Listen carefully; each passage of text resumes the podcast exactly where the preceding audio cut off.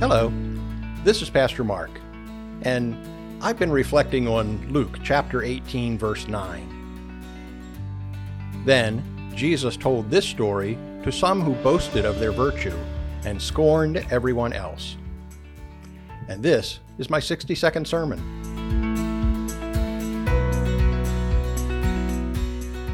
Human nature presumes that one has to earn favor with God that we must justify ourselves by checking off all the boxes on some sort of spiritual to do list.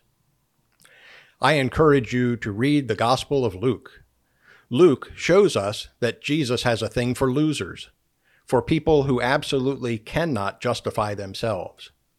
His gospel is filled with stories about Jesus engaging with outcasts, like Samaritans, tax collectors, prostitutes, and the poor and he lavished them with unconditional love and what some regarded as scandalous grace.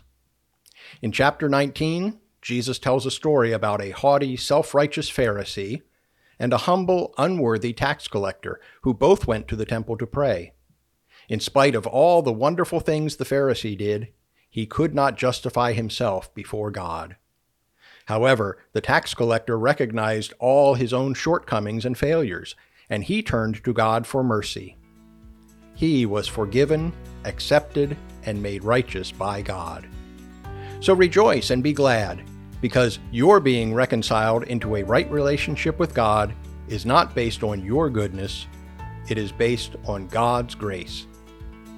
Amen.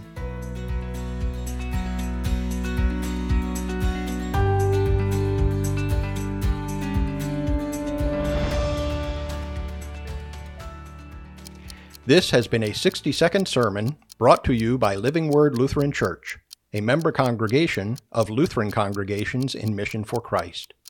If you are interested in hearing more, please consider joining us for worship on Sunday mornings at 800 Hilltop Drive in Cumberland, Maryland.